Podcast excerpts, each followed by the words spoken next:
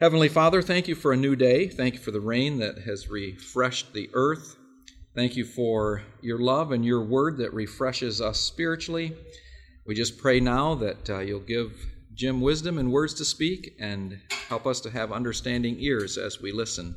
Thank you in Jesus' name. Amen. Amen. Today's uh, topic then is we're going to be talking about laying aside the extra weight, practical ways to reduce, avoid, eliminate your debt so it won't slow you down. Uh, when you're going in, a, in a, uh, any triathlon, but significantly the longer ones, the idea of weight starts making a big difference. And uh, I'm not talking about personal weight so much, although that's, uh, that can be an issue, but I'm talking specifically on bicycles. All right?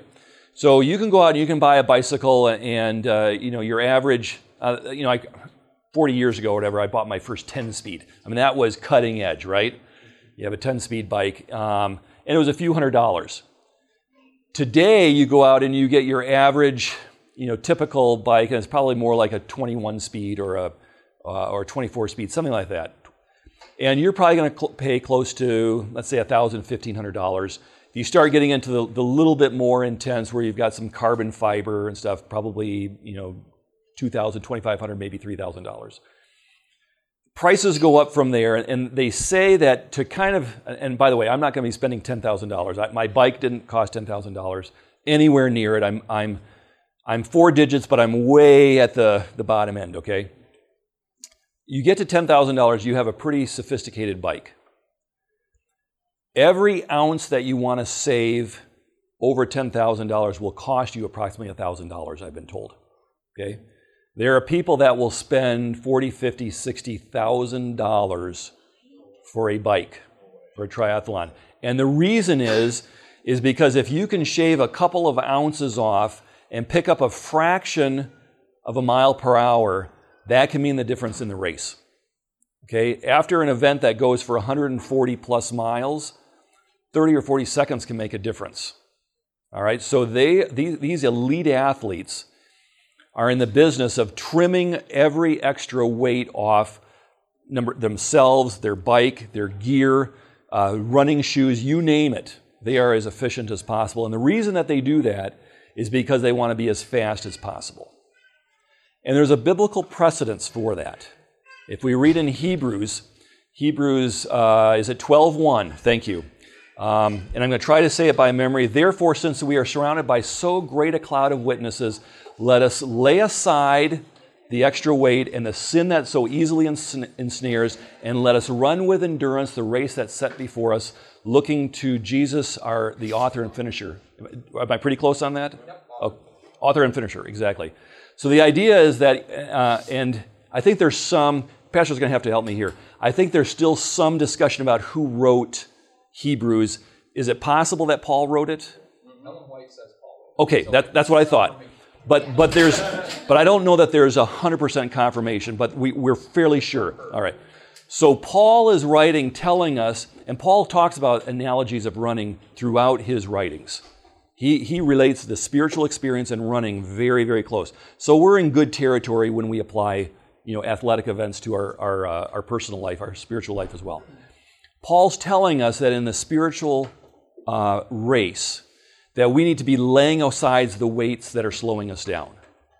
And that same practice falls right into line with what we should be doing with our finances, which is debt is a weight. It slows us down.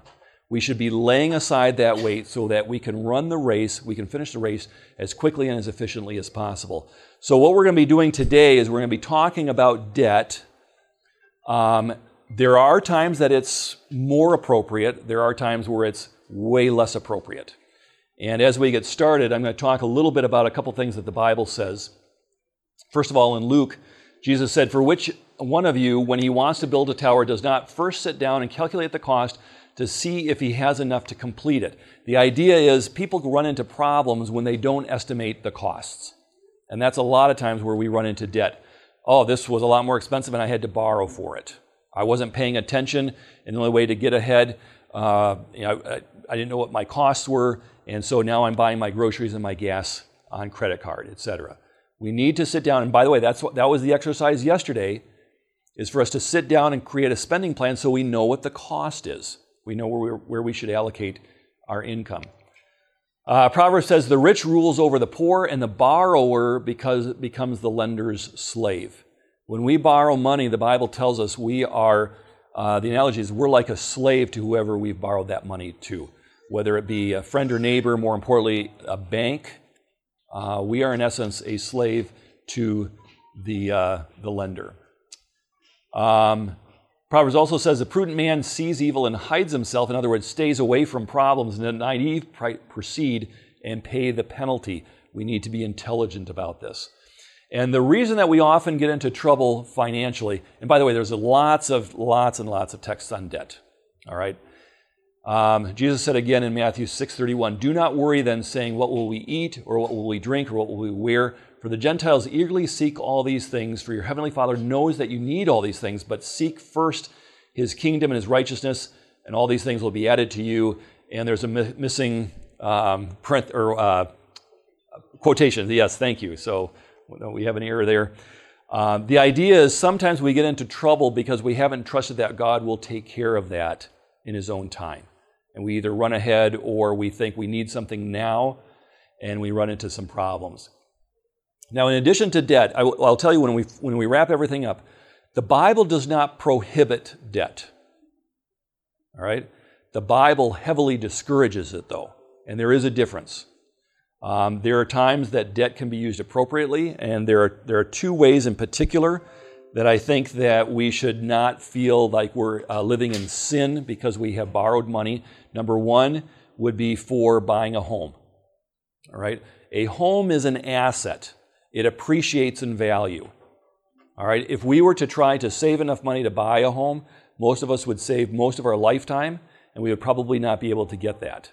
So, purchasing a home, and, and I think you would find that Dave Ramsey, who's one of the, the foremost um, commentators and, and financial planning people, would tell you that when people are looking to become debt free, he actually excludes mortgages from that process. You know, financial freedom, being debt free, when you've paid off all your other debt besides your house, you can claim that because having a home mortgage is not the same as other type of debt. And so I would encourage you, as we're talking about this here today, um, do not feel like you know panic because you still have a, a mortgage. Um, the other one that in some cases, oh, and I'll back up.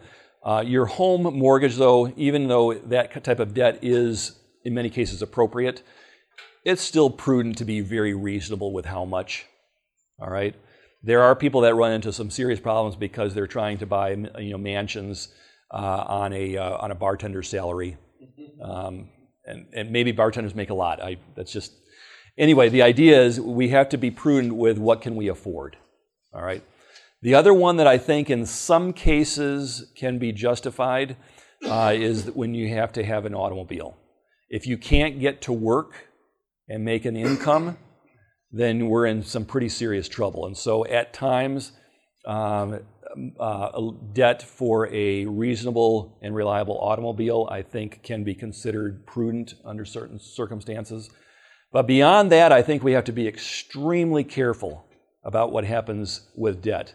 Um, the other thing I want to encourage you, and, and, this is something that we don't always pay attention to, the Bible has some things to say about um, being in debt with someone else It says Proverbs 11:15, "He who is a guarantor for a stranger will surely suffer for it, but he who hates being a guarantor is secure." Uh, do not be among those who give pledges, among those who become guarantors for debts. If you have nothing for which to pay, why should he take your bed from under you? And then Proverbs 17:18, a man lacking in sense pledges and becomes guarantor in the presence of his neighbor. A lot of times when people come to us and say, "Hey, would you loan me some money? I've got a certain circumstance," you know, um, the reason people are asking us to loan them money is because they're not a good credit and they can't go somewhere else. The bank has said no. So we need to make an assumption if someone's coming to us and saying, hey, can I borrow some money from you? That it's very likely, first of all, the professional have said, we don't think that you're going to repay that, so we're not going to touch it. We should have, to some extent, the same opinion. If we decide to help them out, it's probably more like a gift, much less of a loan. That doesn't mean that you can't do it. It doesn't mean that in every case that happens. One of the things I find is that in, in almost all the principles that exist, there are exceptions. We know that in life. The problem is not that there's exceptions. The problem is when we make exceptions the rule and we base our decisions on a principle based on the exceptions. We need to base, for the most part, our decisions based on what generally does happen. And again, if someone's coming to us and saying, hey, can I borrow some money from you? We need to make the assumption that in most cases it's because they can't get money somewhere else, and that's going to be a, uh, a difficult debt to repay and to get back. So, uh, does that make sense to everyone? All right. I'm going to turn on the light for just a minute because we want to talk about uh, debt in the United States right now. If we look at it overall, anyone want to take a guess what the average house, not the average, the total household debt in the United States is? There is room, yeah. It's, it's a little bit, it's actually a little bit less than what it costs to put in the streets in, in heaven with gold if we go back, go back to Monday. Not much, but a little bit less. Uh, any, anyone, just come up with a number. What's that? Six trillion. Uh, well, you're, you're kind of close. It's in the trillions. Yeah, it's 13.5 trillion. Okay. So, anyone want to quick do the math? How many people are living in the United States today? How much? That's probably that's probably pretty close. So, so someone tell me if you have 13.5 trillion divided by 330 million, what's the average debt per person? let's say if 333 million would go into a billion, that would be three. A trillion would be 3,000. So 3,000 times, whoa, 39 years, looking by 45,000 That would, that would be close because the average household, not the average individual, the average household debt is probably somewhere between 135 and 140 thousand dollars. All right, and that does include their house. Okay. Okay, that does include their house. And that, that um, this number here does. Actually, and out of that, you've got about um, just, un, just under 9 trillion is mortgages. But not everyone owns a house. Exactly. And not only that, but not everyone has debt on their house. So, but that tells us right there that two thirds of it is mortgages. All right? The issue isn't always this, although I will tell you back in 2008, this was a huge issue. There was a bubble. If you remember that, okay? And bubbles typically exist not necessarily because people are greedy. I will tell you very often the reason that asset bubbles happen is because the government has um, either a type of regulation or has loosened certain things that make certain behavior very easy. For a long time, the government encouraged home ownership they wanted to make it as simple and easy as possible because the belief was that that uh, continues to spur the economy, and there's some, there's some validity to that. The problem is, like anything, when bubbles, when things get overheated and bubbles get bigger than what they should, what happens when you blow up a balloon and it gets too big? It pops, exactly. The problem isn't the small balloons, the problem is the big balloons, and that's a lot of, we could, go, we could spend an hour talking about what happened in 2008, and I won't bore you with that. but this was a component of that. This is not the bubble today. All right? Um, there's other debt out there. Anyone want to take a guess what credit card debt is today? Okay. Obviously, it's much smaller than that. Credit card debt today is just under $1 trillion. Okay, the average household, it's about $16,000 per household of credit card debt that they're carrying. All right? Um, auto loans, the average is about 28,000. There's about uh, 1.2 trillion dollars in auto loans. But those two are not the bubble today. Anyone? Student loans. Okay? I'm going to give you some interesting statistics on student loans, and that's something that we need to think very seriously about, and I'll explain why here in a minute. Um, right now, there's $1.4 trillion in student loan debt. Uh, the average debt in a student loan depend, now, depends on where I read it, and, they, and it was within a, a, few months of these reports came out, so I can't tell you which one is the most accurate. 1.4 trillion. The average amount of debt per student is somewhere between 37 and 47 thousand dollars. Okay. Here's some other really sobering statistics. Anyone know how long it takes to, to pay off the, the, the time period for a student loan? 30 years. It's actually, most of them are 10 years. When you borrow from the government, at least the ones that I'm familiar with, it's a 10 year payback. So the assumption is most of those will be paid back within 10 years, correct? 40% of students, uh, and we can only, this is going back over time, so they took a look at it you know, 20, 25 years ago, the amount that people borrowed.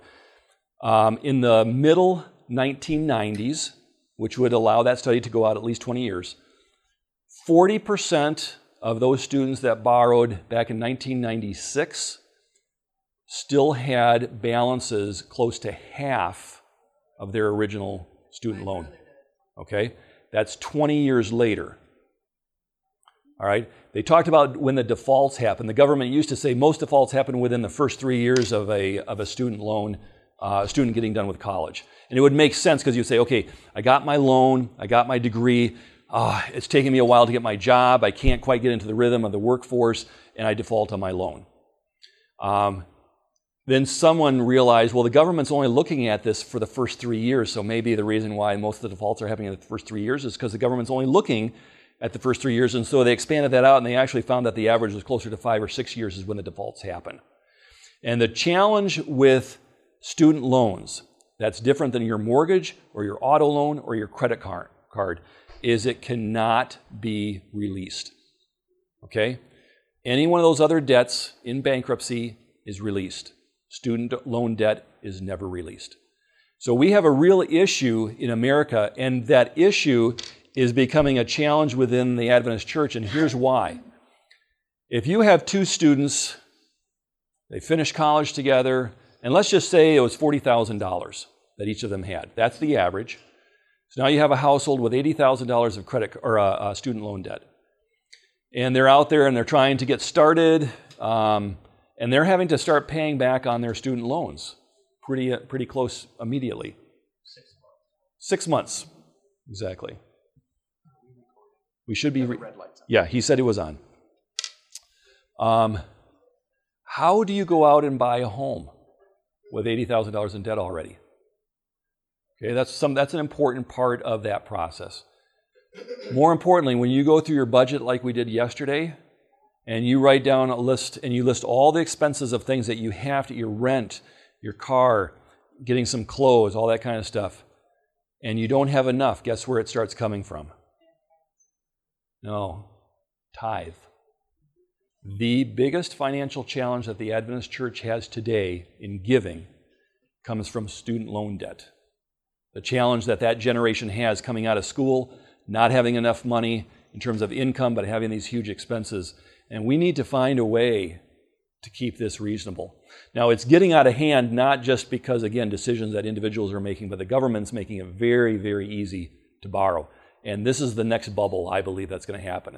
And anytime bubbles, again, get overinflated, at some point they pop, it's a bad thing.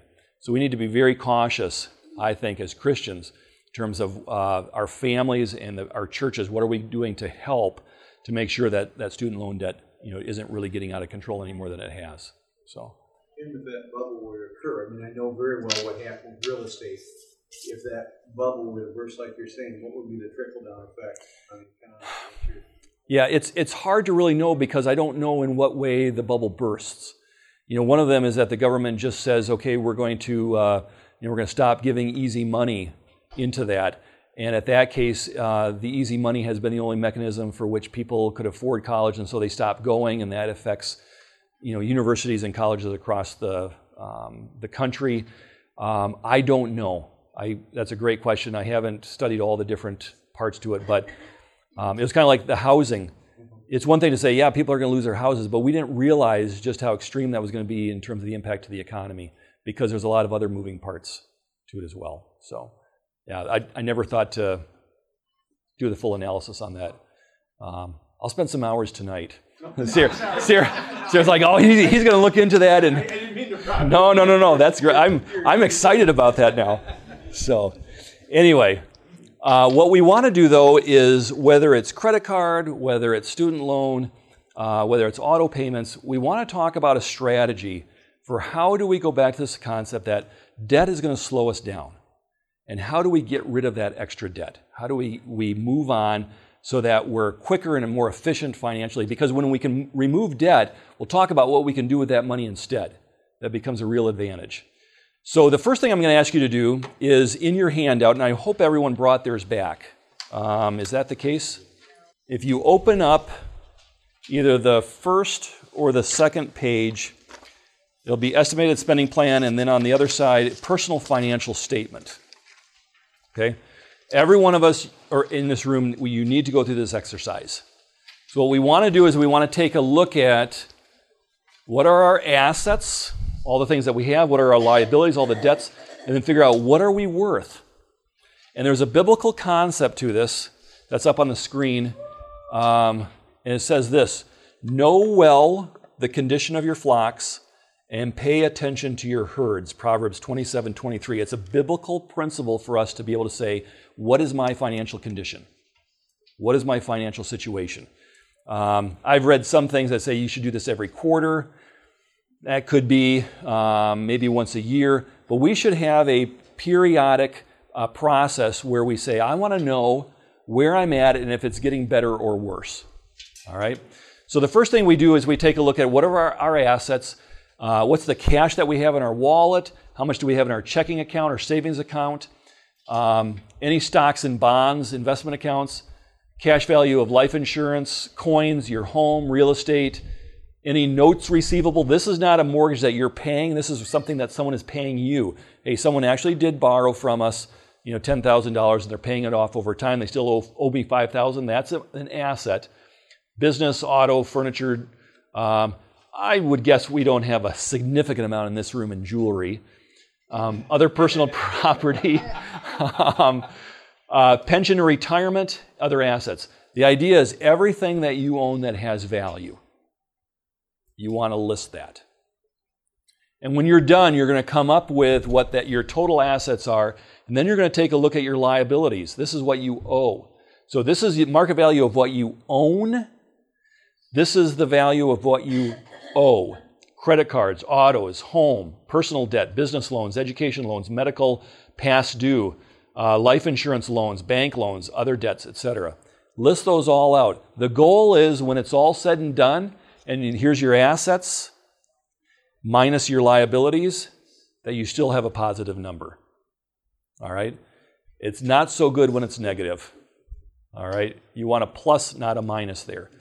Um, I'm trying to remember, I think I've read somewhere that uh, the average, I don't know if it was 60 or 65 year old, uh, the average net worth is somewhere around $50,000. That's good in one way, um, but how do we live for 20, 30 years on $50,000 of net worth? So we're going to talk about, uh, if we have time later today and especially tomorrow, the importance of saving and investing. So you had a question, then we'll come up to you. Uh, I think that was total average. Yeah. So, of course, that top 3% is huge, and the bottom 40%, many of them could be in the negative category. Yeah. This might be an obvious question, but in the home, in the assets, you just want to list the amount that you are clear. I mean, the no, you you would want the total value of the home. Okay. You know, like if your home, and an easy way to do that is not always the most accurate, but it's a pretty simple way. Is when you get your tax statement every year, it'll tell you what the SEV value is. Now, there's a taxable value, and there's the actual value that the state uh, or the county or the township says assesses it at. You want the actual assessed value, not the taxable value. Because your home can go up in value, but I believe here in the state of Michigan, your taxable value can only increase at a maximum of 3% per year. So if your house is appreciating, you know, it's, it's beachfront, it's going up 10% every year, that's going to go up very quickly, even though the taxable value only goes up 3%. So you want the assessed value. Yeah, because later on, you're going to take the debt out. So you end up technically with the same number, but you want the full value of the house up top, the full value of what you owe taken out below. So great, great question. Anyone else have questions on that? All right. When you're done with this, you'll have the, uh, the ability then to start on the next process, which is how to pay off the debt. Okay, you'll have a snapshot of what your debt is. And I want to talk about this is a method, this is not new. Many of you have probably heard this before. I certainly didn't come up with it. But this is a strategy for how to pay off debt as efficiently as possible. And here's how it works. All right, the first thing that you do is you take a listing of all your individual debt. And since you went through that process on your personal financial statement, uh, and I'm sorry, th- these pages are not necessarily in order. Um, the, uh, the, the handouts that I gave you, that's how they're prepared uh, and how they're printed off. And you guys can go online at Crown, Crown Ministries and find the same thing. Um, I'm moving around a little bit to try to you know, compress all this information into just a couple days. So let's, uh, let's talk a little bit about how this works practically. And I'm going to ask you guys to help me with that. So I would like someone to say, okay, and this does not have to be a debt that you have. If it is, no one's going to know any. I don't care. But someone say, you know, here's a type of debt. Here's how much the debt is. Get totally hypothetical. All right. Uh, here's the interest rate. Here's the payment, and here's how long it'll be before it gets paid off. All right. So just just throw out some numbers that you think would be interesting, because I want you guys to be part of this. All right, I've got one. I've got uh, I've got a thousand dollar credit card debt. Um, I'm paying I'm paying the minimum. I don't know what that would be. Let's just say it's uh, thirty dollars a month, and it'll be paid off then in yeah maybe longer. Um, I don't even know when the payoff is. And, and when it gets paid, you'll want to write all that stuff down. For purposes of, of our sample today, that's not as relevant. So let's just start with you know, how much do you owe and how much are you paying? So what's another debt? Just an example. Okay, car debt, and how much, how much do you want that to be? 15000 Okay. So we've got a $15,000 car debt, and how much are you paying per month? How much is this hypothetical person? $300. Okay. What's another one? School loans. Okay. Let's, let, I'm going to put a credit card, auto. And again, I, I already pre warned you guys that I did well in school except for penmanship. So you're going to have to have to work with me here. Student loan, and how much was that? 80,000? Okay, we're yeah, we're going for the big numbers here. $80,000. And how much are you paying? What do you think the payment is? $300 a month? Okay. Yeah, that's a. Yeah, that one will that will still be around when uh, when you pass away. Um, any more? Anyone else have like a more reasonable debt that we can put up? Home equity loan. Okay, how much? How much you want that to be?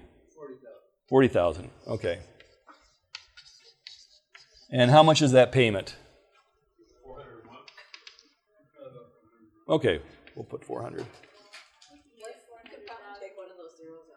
Oh, you said 4,000? I thought you said 40. Oh, I see. I see. Yeah. Or we could have just moved the comma. Um, so this is student loan, and this is HELOC. All right.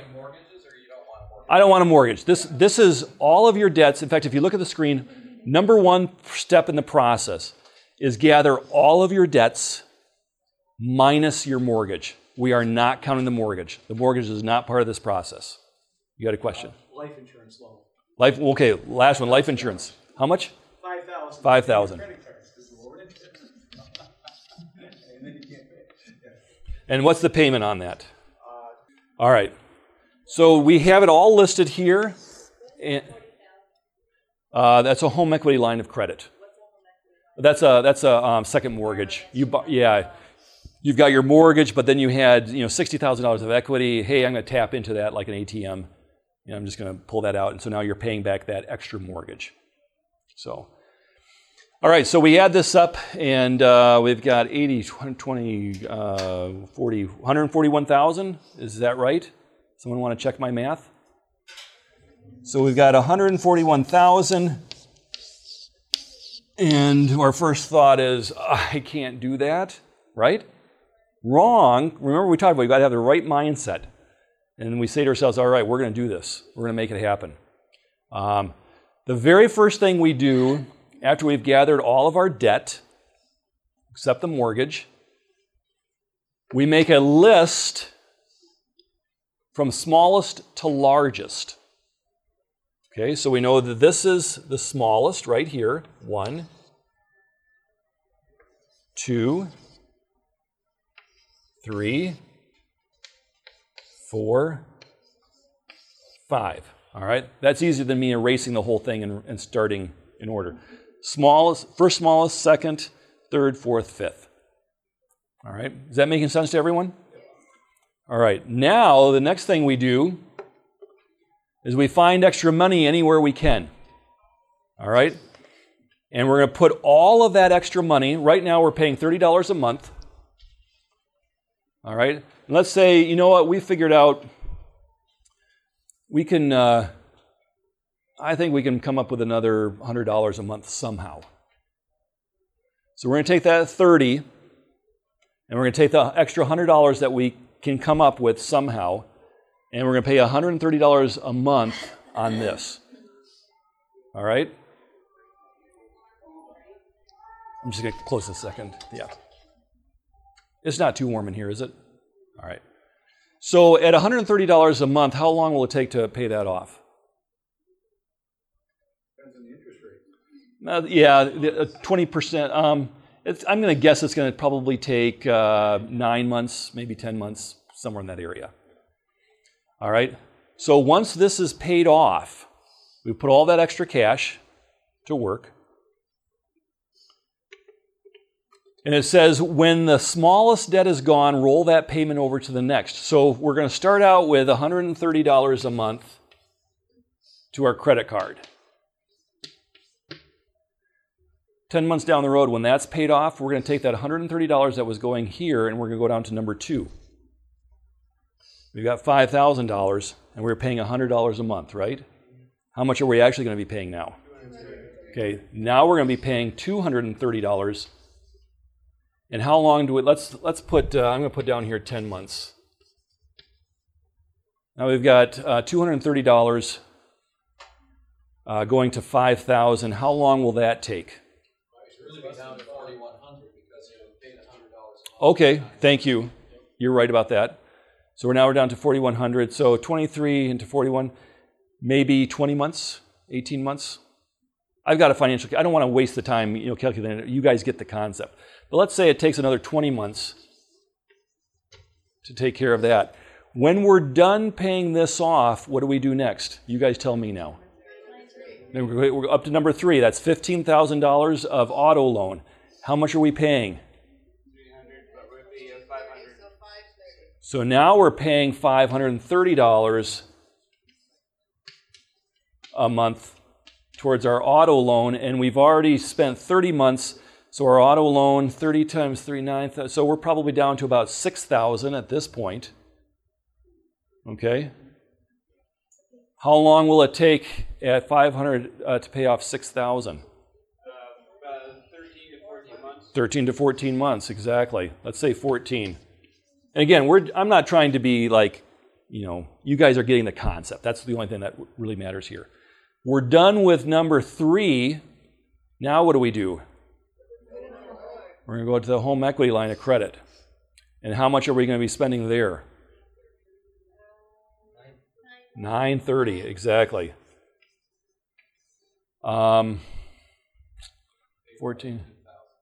You think it's down to about 18,000 by then? Okay. Okay. Let's just say it's at 20,000 and we're paying 900 $930. Um, how, yeah, exactly. Let's say 22 months maybe. And now what's the last step? Number five, the big one, right? So we've got 930. How much are we now spending? We're now spending $1,230 to wipe off, and I- I'm not going to calculate the amount of time, but that's the process. And one of the things I would encourage you is it's a lot of times, now in this case, uh, probably your credit card debt was your highest interest rate anyway. Joel, you had a question? and you're actually dealing with this. But um, one thing to remember: if you don't change your habits, Yes. you can't make new. Yeah, that's exactly right.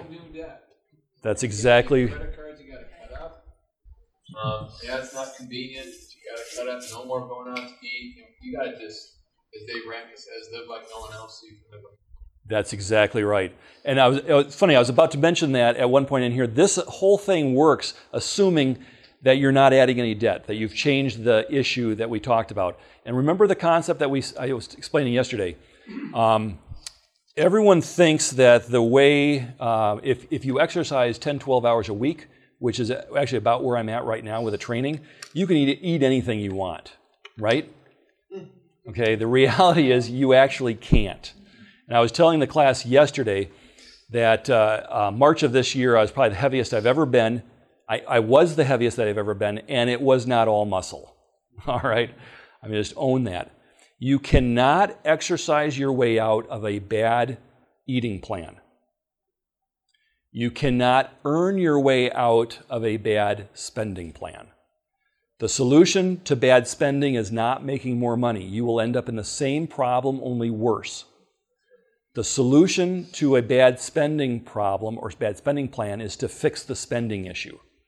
And so when we take a look at it, if we've got all kinds of debt here, and you'll be able to identify when you look at your personal financial statement, you should be able to know pretty well, okay, we've got an issue or no, we don't. The way to solve this is we have to get in control of our spending, just like what uh, um, um, I'm going to go with uh, pastor, elder nephew. Yeah, we're cousins, so I, I, sometimes slip into bad habits and call him by his first name. Um, and here's the challenge with this, though it's easy to say this, all right? But I'm going to go back to one other example. If I can erase some stuff here. Here's the practical challenge that we have to be aware of. Here's how we got into debt. We were making $1,000 a week, okay? And we were spending $1,100 a week. That's what we're used to right there. All right? We're assuming this number doesn't change. Our income hasn't gone up. But in order to start doing this stuff, we have to go from spending $1,100 a week, not necessarily down to 1000 We now have to go down to 900 All right? So that's what the problem is. We're used to spending 1100 now we can only spend 900 and people are like, oh, I, I love that idea. That's wonderful. Well, you got to only spend 900 I don't think I can do that. that's hard work. but I'm going to encourage you with this. And again, this is something that we talked about yesterday. We have two choices in life. We have the actions and we have the outcomes. All right? We can choose our actions and say, I'm going to do whatever action is the most fun, whatever action I enjoy the most. We may not like the outcomes, but we're sure going to enjoy the actions. We have to get ourselves in the mindset of, I'm going to choose my outcome. And what outcome do I want? I'm going to back into then the action that will give me that outcome. And again, I'm going to tell you this is very consistent, very consistent with what I've been talking about in terms of you know doing a significant um, triathlon or something like that. There are days I do not want to train. I'll be honest. There's a lot of days when it's uh, five degrees outside. I don't care what they say the temperature of the pool is. All right. It does not feel like 80 degrees in the pool when it's five degrees outside. It is cold and I'm tired. I do not want to get in there.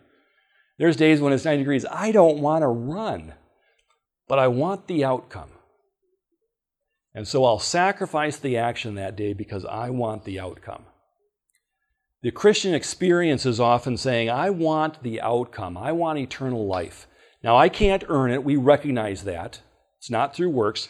But there are decisions that we make that says, this is the outcome I want, even if the action is difficult. And what we want to do is we want to apply that same concept to our financial life where we say, you know what? There's a lot of things I would like here. I want to go to Starbucks every day and get the, you know, the double uh, XL latte, whatever. I don't drink coffee, so maybe I'm way off. Um, that's what I really want. That's what's fun. But I want the outcome. I want to be debt free. And so I'm willing to make some sacrifices in the actions that are pleasurable because the outcome much better. And what was that phrase from Dave Ramsey that someone said? Live like no one else so that you can live like no one else. Exactly. So this is going to be the challenge that I want to encourage you guys. Number one, you can do it. It's not going to be easy, but it's worth it. And what you're going to find is that um, I'm going to use one last analogy with this. Um, when I was a kid, we used to go over to my grandparents, um, my dad's parents, and my grandfather always was oatmeal, right? Either oatmeal or Ralston or something. It was a hot cereal. Okay, he was he was sold on that, and so we'd go over there. And my grandma, of course, recognized that most you know three or four year olds probably aren't going to eat oatmeal, so she would buy us a box of Froot Loops, and and we had a. I know we we had a choice between the Froot Loops or the oatmeal. She, and she told us, I'll buy you Froot Loops, she said, on one condition. When you leave, you have to have eaten all of it. And we were like, oh, boy, that's a tough one. Okay, yeah, let's do it. Um, so most of my life, I could not stand oatmeal. All right, it's just, let's be honest, uh, oatmeal, Froot Loops, the flavor, all right. So I went to a conference in Chicago for a week and I was, this was, I don't know, maybe 10, 15 years ago. And somehow I was like, you know, I gotta, I gotta get serious about exercise and stuff. So I was trying to run 30 minutes in the morning on the treadmill, which is more like run for three minutes and then walk for two and then run. And uh, I remember the first day going down to the, the hotel restaurant, and someone had brought out a bowl of oatmeal. And I was like, you know what? For some reason today, that actually looks pretty good. And so I ordered it, and it wasn't bad. It wasn't bad. I do. I can tell you that the first few, and I ate all week. Every breakfast I was eating oatmeal. The first few times, you know, you, you, you take a bite of it, and your mouth just, you just these strange, uncontrollable contortions because it's, you know, it's oatmeal. All right. But at the end of the week, I felt really good. And my mind uh, started saying, you know what? When I eat the oatmeal, I like how I feel. And so I eat it, started eating more of it, more of it, more of it. Um, my wife will tell you it's gotten so bad now that I actually like dry oatmeal. Dry oatmeal with fruit. Yeah, it's bad. Raw, yeah, it's. Well, it's yeah, it's it's, it's a little dry. Don't uh, don't take a breath in while you're eating it because the dust. um, so I'm I'm telling you guys way too much. But here's the thing that I'm going to tell you. Hold your nose while you eat it. Yeah. What the, but the point is this a lot of times, the things that are good for us, we say, I don't want that because we're used to the pleasure of something else, right? Okay. If I can learn to love oatmeal, which I do, because I used it and ate it and I liked the benefit of it, and it changed my taste buds. I, my taste buds now say, I like oatmeal, I enjoy it. If that can happen with food, it can happen with finances. We can get to the place where we say, yeah, for a little while that was painful, but I kept doing it and I'm enjoying the reward so much, I want to do more of it. And you're going to find this process to go much, much easier. So don't be afraid that the first little while it's painful, it's difficult, it's not enjoyable. That will turn. The fact that you're saying, no, we are going to do this, your conscious mind is controlling the subconscious, you're going to find that uh, down the road, you're going to enjoy the process, not loathe the process. So, does that make sense? Okay. Um, anyway, continue the process till you're debt free. Um, the other thing I'm going to do, I'm just going to hand this out. Um, I'm going to talk very briefly, and then I want to talk a little bit about investing uh, before we uh, wrap up today. Um, I'm not going to spend a lot of time in, on insurance, but insurance is important. It's important to do it the right way. Um, most of us here in this room recognize that we need medical insurance. Um, a lot of financial problems happen because we don't have some type of insurance. How many of you here drive a car without any insurance? Okay. By law, we have to. Exactly, because it's important, because they recognize that there can be a catastrophic event that will happen. We need to recognize that we, in order to stay debt free, part of it is our decision on how we spend money, but part of it is also avoiding catastrophic loss. And there are several ways that we can do that. Number one, um, our home, we want to make sure we've got homeowners insurance. And again, I think that's required if you have a mortgage. Your car, you have to have auto insurance. That's required. Most of us here, I'm guessing, have some type of medical insurance, either through our employer or through purchasing it. Um, with the uh, Affordable Care Act, uh, which may be an oxymoron in terms of um, the, uh, the title, uh, mandates that we do that without penalty. But we want, most of us are familiar with yeah, home insurance, auto insurance, um, medical insurance. Two of them that we don't think of it quite as often that can be very important. Number one is life insurance. Um, I think that it has its place. I think we need to be careful and prudent in how we do it, uh, but I think it does have its place. And this is uh, just an outline to help you understand how much insurance someone should have. I'm not telling people to go out and buy insurance, but here's the thing if there's a primary income earner in a family and that person dies, what happens to the rest of the family? We run into financial hardship. Okay? A few dollars a month for insurance can go a long way towards avoiding some of those problems. And the issue of debt is twofold. Number one, uh, it's a problem because of our spending habits, and it can also be a problem because of a catastrophic loss. So, how do we avoid the catastrophic loss? All right, things like insurance. The other one I want you to think about, some of you may have this through work, depending on what, where, who your employer is, uh, disability insurance. Uh, one out of four people uh, in this country at some time in their career will be out of work for a significant period of time. Disability insurance can, can do a lot to offset that. The majority of those are six months or less. But having some kind of um, some type of uh, short-term disability can be very helpful. So uh, that's as much as I'm going to say on it. But I do want you to, at some point, if you're interested, you know, go through that process because people are like, "Oh, how much should I have?" Um, and for the majority of people, um, a low, uh, a fairly um, inexpensive, uh, from a good quality company, term insurance is sufficient. The idea is most of us are insuring someone's income with life insurance. Again, this is not the exceptions, this is the rule in general. When that person gets to retirement, now you have retirement income. It's not based on someone's wages. So you very, very often you're just trying to replace the income for a period of time uh, up until retirement. Uh, you know, for me personally, I'm trying to make sure, you know, up, up to a few years before retirement and significantly right now because between Sarah and I, we have five kids in uh, Adventist academy or college. So we want to make sure that uh, we don't run into issues with that. So, uh, any questions on that part? All right, I'm going to then have us, I'm going to review a couple things here, and then I want to talk Let's see if we can get a couple minutes into uh, saving and the benefit of that. Talking about debt, though, debt is not prohibited, but it should be avoided. All right? The Bible does not specifically say that debt has to be avoided or pro- it has to be prohibited, but it should be avoided. Be very, very, very wary of being a personal guarantor, guarantor for someone else's debt. Use a snowball uh, method to pay off your debt and use insurance appropriately to avoid financial disasters that lead to debt. So that's kind of the recap uh, for today. And uh, with your permission, I'm going to uh, jump back here. Um, all right, this is where we were yesterday. Um, let's talk a little bit about savings. One of the most uh, important savings mechanisms that we have if we're at a company with a retirement plan is a 401k. Just a little joke here. Why aren't you signed up for the 401k? Answer I'd never be able to run that far. Okay.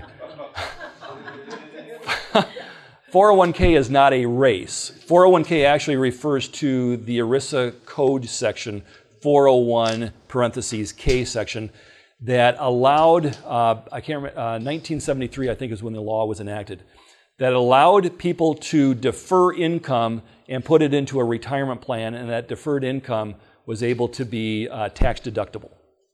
And for a lot of years, no one actually noticed that in the code. And then in the early 80s, someone, some bright-eyed person said, "Hey, this is in there.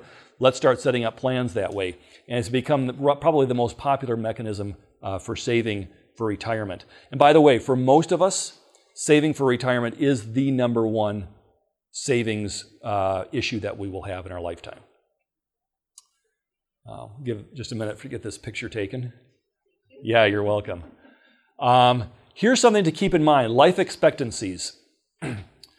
First of all, when we're born, there's a life expectancy.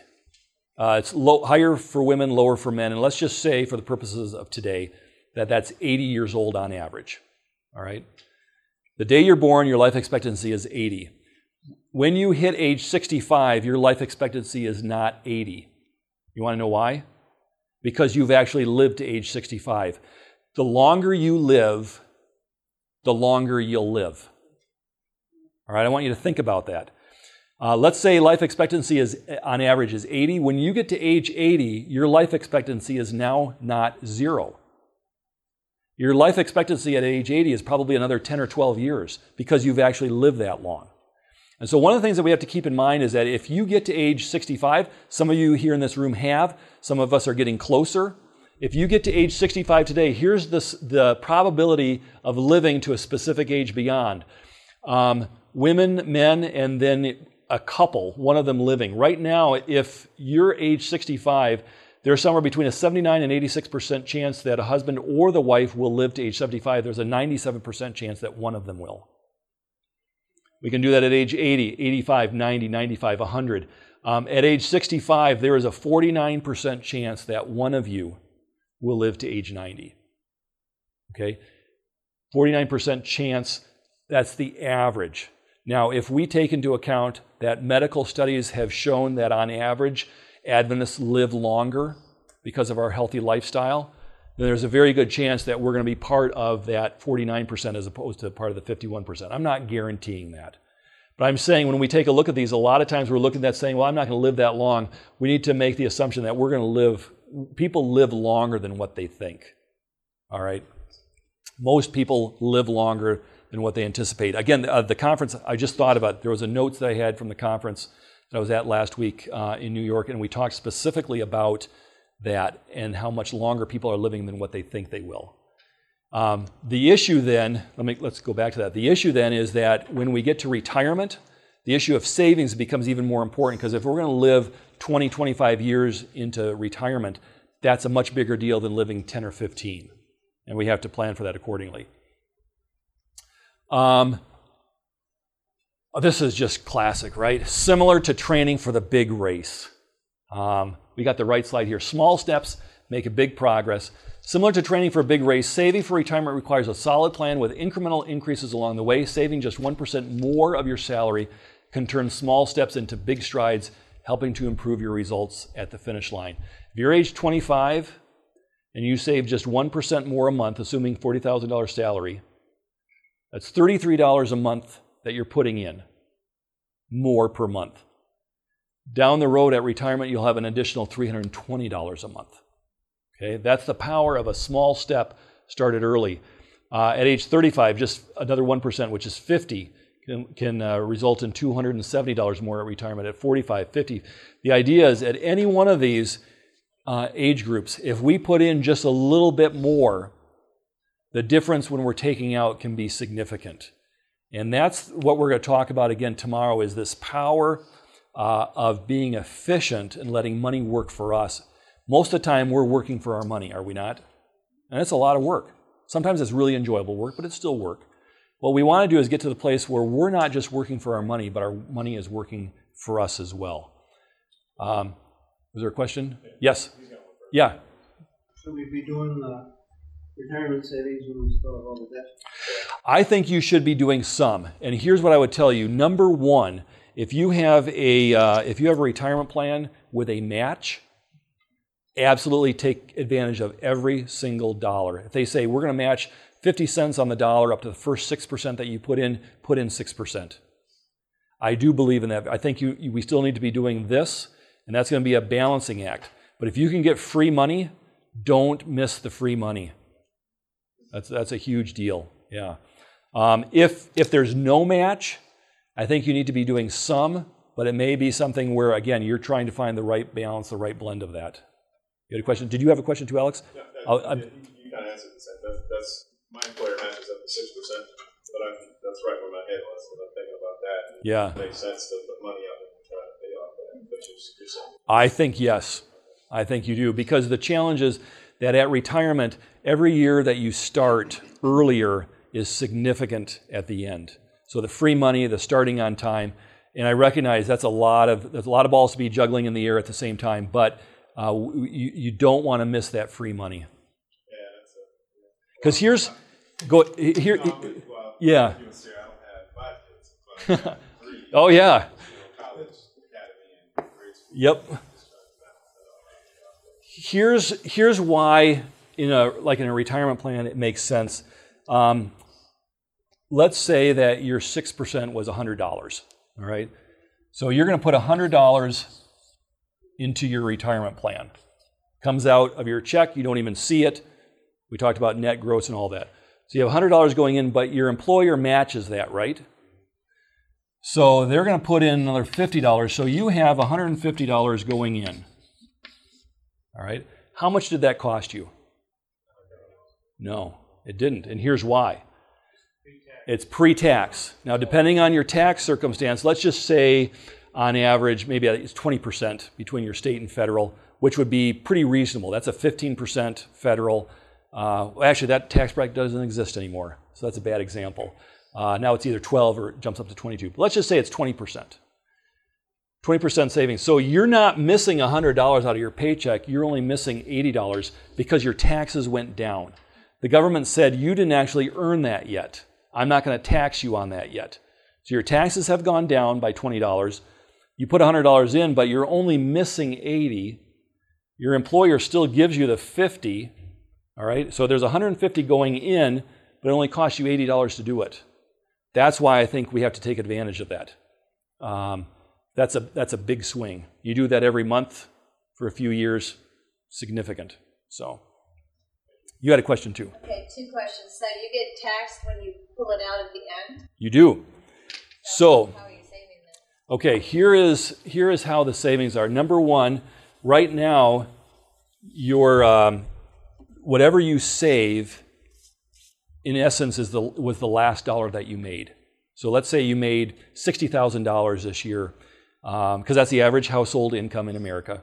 If you saved, um, you know, four thousand dollars, that reduced your your income from sixty thousand minus the four down to fifty-four thousand. So that four thousand, I'm sorry, fifty-six. Thank you. That four thousand was taxed at your highest bracket today, right? Whatever, whatever. If you were paying, if you had fifty-six thousand dollars and you added this four thousand back in, that would be your highest tax bracket. When you get to retirement, very likely that the money comes out will be coming out, and it could be taxed, but it will be taxed at a much lower tax bracket typically. Because here's something to keep in mind: when you retire, first of all, let's assume a married couple. Um, first of all, there are um, either personal exemptions. Actually, those just went away, but there's deductions. You, may have a mortgage, so you're deducting your interest. Um, charitable contributions. The first five, ten, fifteen thousand dollars, depending on your circumstances, you're writing off anyway. So there's a portion of your income at retirement that will come in that you're not going to be taxed on. Once you start getting taxed, the first bracket is 10%. In this case here, your you might have been that, that money right there might have been taxed at 22%, which is the new the new bracket. You go to 10% or 12%. So that's the advantage of it. Now, having said that, this is what most people do is their 401k. That's what's been around for 30 years. It's a great, great plan. There are, there's another type of plan I'm just going to mention. It's called a Roth. Anyone here familiar with a Roth? All right. This is what the difference is. In a 401k plan, it's um, tax deferred. All right, what they say is whatever money you put into the plan, we're going to pretend that you didn't get paid on that today. It's going to go into the retirement plan. It's going to grow. It's going to earn earnings. We're not going to tax. We're not going to. It's kind of like it's held in limbo. It's it's held in tax limbo. All right, tax no man's land. When you retire and you start using it as money comes out of the plan, whatever money comes out now becomes taxable. All right? But only what's coming out. But every dollar that comes out, the government says, hey, we gave you a benefit. You didn't have to pay tax on this before, but when it comes out, we're going to get it all. I still, now, I still think there's an advantage to that in most cases. It's a good, good program. But they've also come up with another kind of plan that's called a Roth. There's Roth IRAs. Many companies now today also do a Roth 401k. So their 401k plan, you can do it as either as a traditional or as a Roth. And what happens with this is the money goes into the Roth, it goes in post tax. So, in other words, whatever money is going into this plan, you've already been taxed on it. And you might say, well, what's the benefit? And I'll get to that. You've already paid the taxes on that. It goes into the, the, uh, the account. The government does not tax your earnings. And when the money comes out, since you've already paid the tax on the money going in, you don't have to pay tax on that, but then they also say we're not going to tax you on the money coming out. So you never pay taxes on the earnings. And this slide here, you know, I wish I had known about this. I probably did and didn't really take advantage of it. Depending on your age, it says which one you should probably be using. Um, if you are under the age of 40, I would tell you use a Roth. You have you know another 25 years because the longer the time period you have, the more money that's in there will be a result of the earnings. And if you can get those earnings out without paying taxes, do that all day long. All right?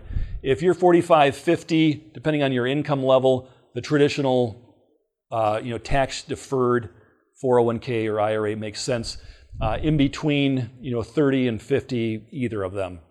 Uh, but I would tell you, uh, if you're a young, if I was a young person today, I would be doing that all day long. All day long. It's a great advantage. Yes. Is it ever a good idea to take money out of your um, retirement to pay that? I don't think so. And uh, now I'm not. Again, remember, someone can always say, "Well, here was a situation where it was." Fine. There's always exceptions, but in general, I would say no. One of the one of the biggest problems and challenges uh, for retirement accounts today is people borrowing from it. Because if you number one, if you take money out of your plan, most of the time it's coming out, you're paying taxes, and you're paying it at the very highest rate. So you're making sixty thousand a year. I got to take money out of my plan to pay off date, debt. Now my uh, I'm going to take twenty thousand out. Now your income is eighty thousand, and that last twenty thousand is being taxed at the very highest rate that you have and you have to pay a penalty of 10%. You can get a loan out of it, but again, even if the loan rates are fairly reasonable, what you're saying is, I would rather pay the 4% or whatever that is, but you miss out. And we'll talk about tomorrow the advantage of letting your money grow for you. You're missing, any money that comes out misses the growth. And so in most cases, I tell people, no, don't. I'm not saying that in some emergency, you know, to avoid a catastrophe that you can't, but in general, don't you don't want to think about your retirement as an ATM. Uh, with the matching thing with um, your employer, um, we financially did not have it to do the matching, and so only a certain portion went in. But we had another pastor family that that did the matching, and they had a lot more going in. But when the economy fell and people lost their, we didn't come out any worse than they did because they lost a whole lot more than we did. Yeah, um, we'll talk a little bit tomorrow too about how to invest so that you can uh, always make money and never lose anything, right? Um, that's not quite reality. Um, so I'm sorry, I saw some blank stares like, oh, is he, is he for real? um, uh, yes, and, and I've also got some great uh, swampland down in Louisiana. I can sell you that too. Now that one I won't fall for, sorry. Yeah, no. Um, yeah, in some cases, um, here's what I will also tell you though people lost a lot of money in 2007, 2008. The problem isn't that they lost money then. The problem is that when they lost money, they made changes and they didn't have a chance to participate when the, the markets came back up. That's the big issue. If you take a look at where the market is today versus 2007, 2008, people have made on average a lot of money. Um, now, there, and we'll talk all about you know volatility and, and how that impacts. There's ways to use volatility to your advantage. Uh, and so one of the things we'll talk about tomorrow is we can't be afraid of that. We can't look short term just because markets go up and down. So.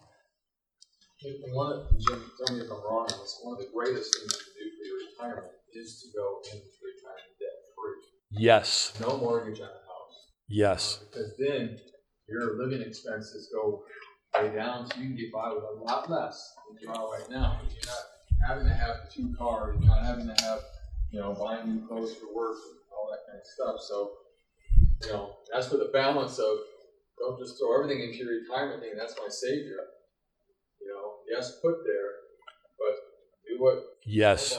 Get out of debt. You want to get out of debt. Here's what they tell us in general, and and uh, there's been some significant studies done by a firm that I, I do some work with, and uh, they've got you know I don't know 200,000 uh, clients, and they're ana- analyzing all of this kind of stuff. At retirement, um, all of your expenses at that point, not all of them immediately go down, but like uh, uh, Elder Nephew was saying, um, your expenses are lower. 70% is typically what you want to be having on average. All right? Every single one of your expenses, you know, the day you retire, going forward, for the most part, all those expenses over time will continue to go down, with one exception. Anyone want to guess what that is? Medical. Medical is the only category that will go up. But what they've also said is in the past, we used to say, well, inflation is, let's say inflation is averaging 2.5%. When I retire, I need to factor that my retirement income is going to need to go up or my expenses will go up by 2.5% a year, right? Because that's what inflation is. What they've actually found is that somewhere between 0.9 and 1.4% is what it actually goes up. Because in retirement, again, many of your expenses go down. I probably won't be running through uh, my retirement years the same way I am today, right? I may not be traveling at 85 or 90 the way I may want to at 65. So a lot of these go down. Yes. One thing that we get a lot of bombardment is reverse mortgages today. And, you know, I think, I look upon them as very suspicious, and I maybe want to talk about this for a moment here.